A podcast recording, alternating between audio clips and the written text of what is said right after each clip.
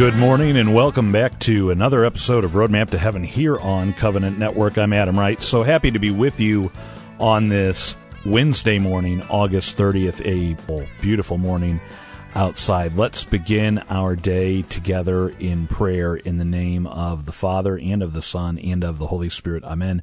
O Jesus, through the Immaculate Heart of Mary, I offer you my prayers, works, joys, and sufferings of this day for all the intentions of your Sacred Heart in union with the holy sacrifice of the Mass throughout the world, in reparation for my sins, for the intentions of all my relatives and friends, and in particular for the intentions of the Holy Father. Amen.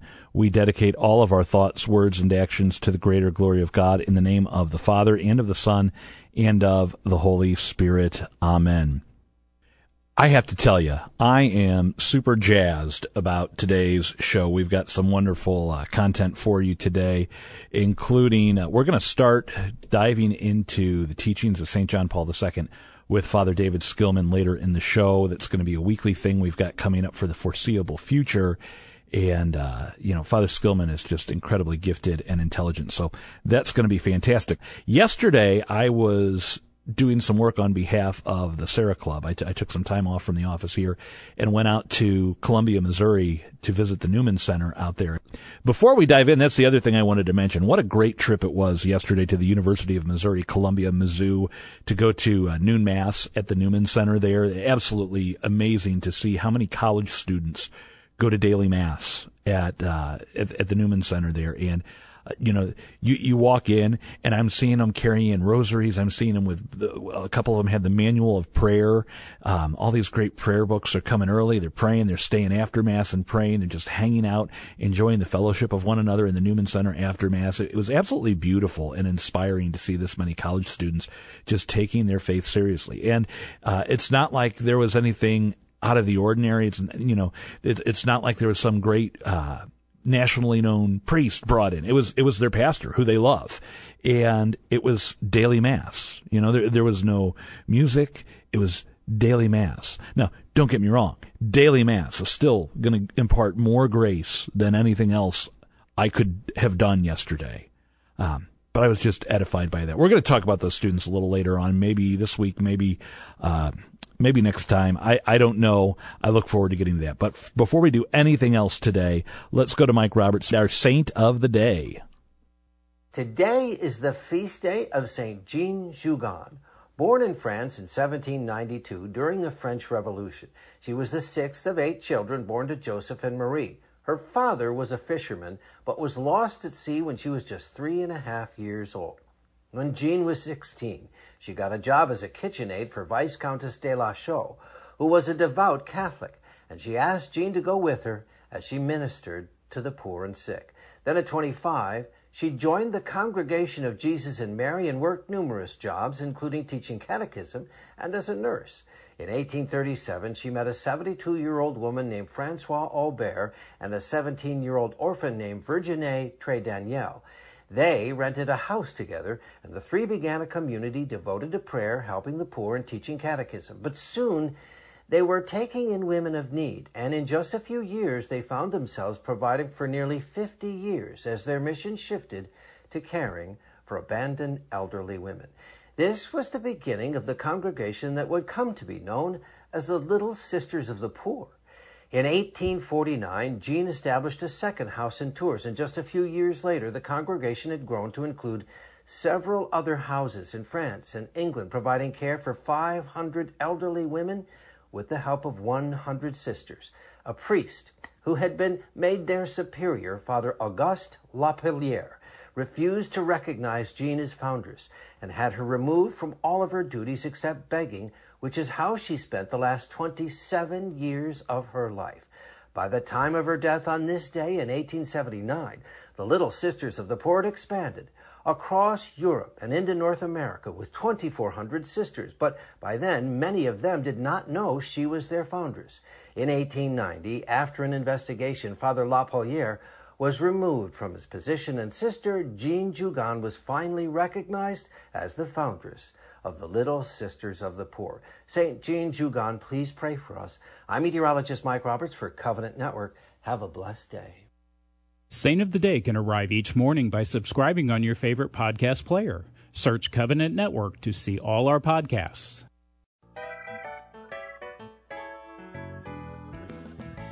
The last time Father David Skillman was with us here on the show, we were talking about the first homily given by St. Pope John Paul II, and we alluded to the fact that we were hoping to come back soon and start breaking open the teachings of his pontificate, of which there's no small number. So today with us here on the show is Father David Skillman, and we thought we would dive in headfirst to the first encyclical of St. John Paul II, Redemptor Hominis. Father, it is great to have you with us here on Roadmap to Heaven today. Thank you. It's good to be back and to journey into this uh, kind of seminal teaching of Pope St. John Paul II.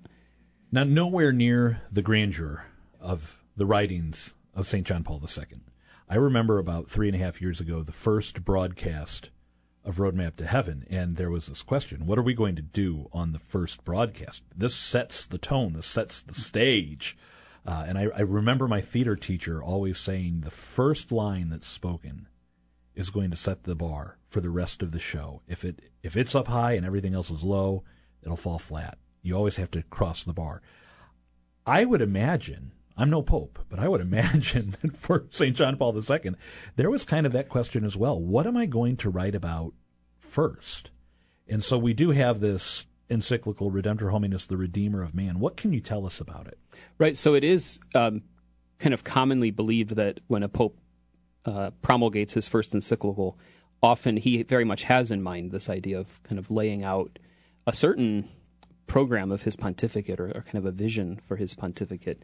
And it seems to me that it's very clear that John Paul II is is doing this here, giving a kind of a preview of what he intends for his pontificate. It's easy for us, I think, to look back also and see this in the context of his whole pontificate. But it's interesting also to maybe try and get in the mind of of the Pope when he's just beginning, you know, and the rest of the story is yet to be written. But in a way, he's he's laying out kind of the, the outlines of, of what is to come. So he wrote this and published it within the first year of his pontificate. He'd been elected in October of 1978, and this was published in March of 1979. And I think as we go through, you'll you'll see that it, it seems very clear that he's he's kind of using this as the, the the launch pad, if you will, for where he believes the Holy Spirit is calling him and the church to journey over the, the coming years. You're right. Not a lot of time has elapsed. That's only about six months and uh, I would find that daunting. Now, in the title alone, there's a lot that we can unpack. I mean, even as we're going to journey through this entire document, we could focus on really three words here Redeemer of man. Right. So, Redemptor hominis. Uh, our listeners may know um, typically papal documents are titled just by the Latin, kind of the first couple Latin words of the text. And so, what you have here, Redemptor hominis, is Latin for the Redeemer of man, which are the very first words of the encyclical. And just like you said, that title speaks something. We saw this when we talked about his inaugural homily, too. This focus, first of all, on Christ, the Redeemer, right? And he begins this encyclical. You talked about that first line, you know, the first thing you say. This always, I come back to this again and again. He says the very first sentence the Redeemer of man, Jesus Christ, is the center of the universe and of history. Like just focusing, boom, right there, you know that's quite a claim that this this person, the Redeemer Jesus Christ, is the center of the whole universe and all of history. But but calling the church to that focus on the person of Christ, and then of man, um, a focus also on the human person. This call back to that they had that beautiful line in his inaugural homily with what veneration the apostle of Christ must utter this word man. You know, so drawing us to these two themes, which are connected in the person of Christ because he is the incarnate Son of God taking on our humanity. But this focus on Christ the Redeemer and the dignity of, of human nature. So we could say really that um, his encyclical and his whole pontificate really are unpacking a line from Vatican II that he he comes back to again and again and again in his teaching. This is from Gaudium et Spes, um, the document, the pastoral constitution on the church in the modern world which I just want to read this passage for you because it, it's going to come back to us again in various ways in his teaching. So the Second Vatican Council said, The truth is that only in the mystery of the incarnate Word does the mystery of man take on light. Christ, the final Adam, by the revelation of the mystery of the Father and his love, fully reveals man to man himself and makes his supreme calling clear. So he's actually going to cite that directly later in Redemptor Hominis, but this idea that Christ reveals not only God, but also what true humanity is meant to be. That makes me think of the uh, phrase, I, I, learned it from Pope Benedict XVI, hermeneutic of continuity, that we're going to yes. see a lot of that in the writings of St. John Paul II, in particular in this. This is not a new thing, this is a continuation of millennia of tradition, two millennia of tradition here. And Father, I, I'm going to go out on a limb and just say, still very relevant for our times. Um, you know, a lot of folks have said we're in a postmodern era, and in some ways, I, I dare to say a post-truth era. And we're asking that question: What is a man? What is a woman? Who is man? What is our purpose? And as you said, St. John Paul II leads with it. He doesn't hold back. The Redeemer of man, Jesus Christ, is the center of the universe and of history. There you go. Right. You know, everything we're going to understand about ourselves is right there. Absolutely. Wow. I think this is a good place to stop. I know we're going to be journeying through this for the foreseeable future here on the show. We're going to visit with St. John Paul II once a week and Father David Skillman. We look forward to having you with us next week. Thank you. All right. You're listening to Roadmap to Heaven. Stay tuned. We are midway through the week here on the Daily Dose of Encouragement, and this week Patty Schneier is helping us take a look at the question of evil, asking God, why don't you stop this? And yesterday I shared with you a beautiful quote from Father Benedict Groeschel's book, The Tears of God, about how we often need to just take a look at it to become more compassionate, to be aware, and to move us to action.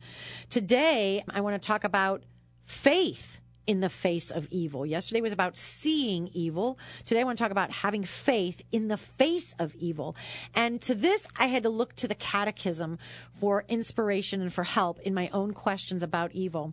Here's what the catechism says in paragraph 395. The power of Satan is not infinite. He is only a creature, powerful from the fact that he is pure spirit but he's still a creature. He cannot prevent the building up of God's kingdom. Although Satan may act in the world out of hatred for God and his kingdom in Christ Jesus, and although his action may cause grave injuries of a spiritual nature and indirectly even of a physical nature, the action is permitted by divine providence, which, with strength and gentleness, guides human and cosmic history.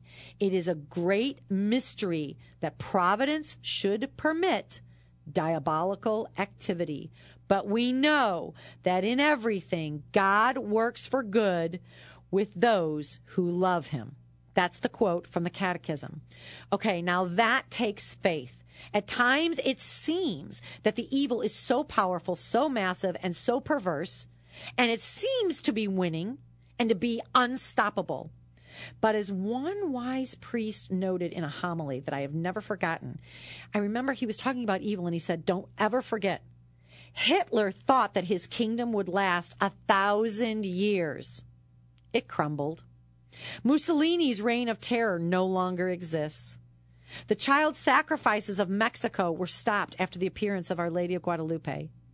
History proves time and time again that is stated in the book of Proverbs the just man falls seven times and rises again, but the wicked stumble to ruin.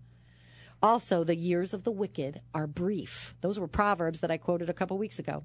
So evil does tend to collapse in on itself. So we need to take heart in that truth and we need to pray for the grace to believe it, to have that faith that God works together for good for all those who love him, even in the face of evil. A great reminder for us, Patty. Thank you for this daily dose of encouragement.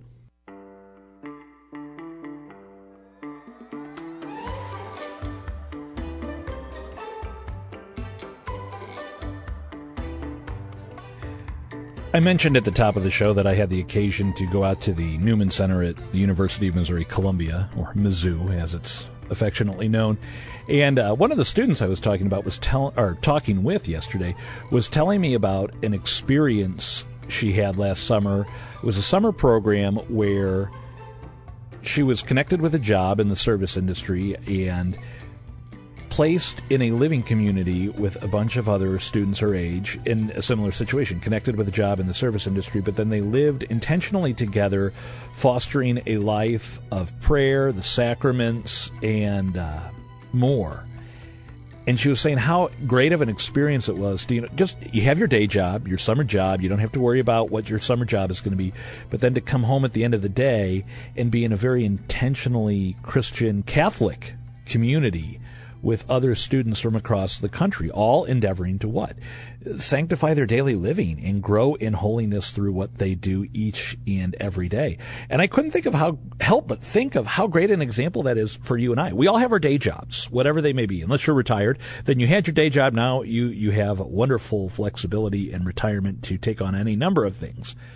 But then at a certain point, we're going to go home and are we going home to a community that is fostering our Catholic devotion? I hope so, because it will help keep us on track. That accountability is such a vital and necessary thing. That's why community and relationship with one another is so important as we grow in relationship with our Lord.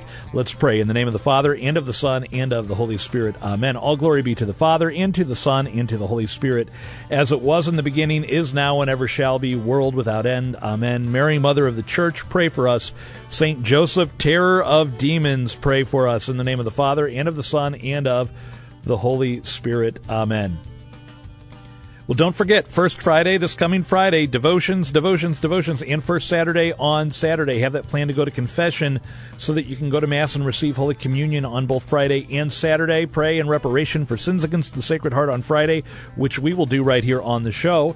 And then on Saturday, pray that rosary and meditate for 15 minutes upon the mysteries of the rosary. For Covenant Network, I'm Adam Wright. You've been listening to Roadmap to Heaven. And we'll say it again as we say it each and every day. Pray your rosary today.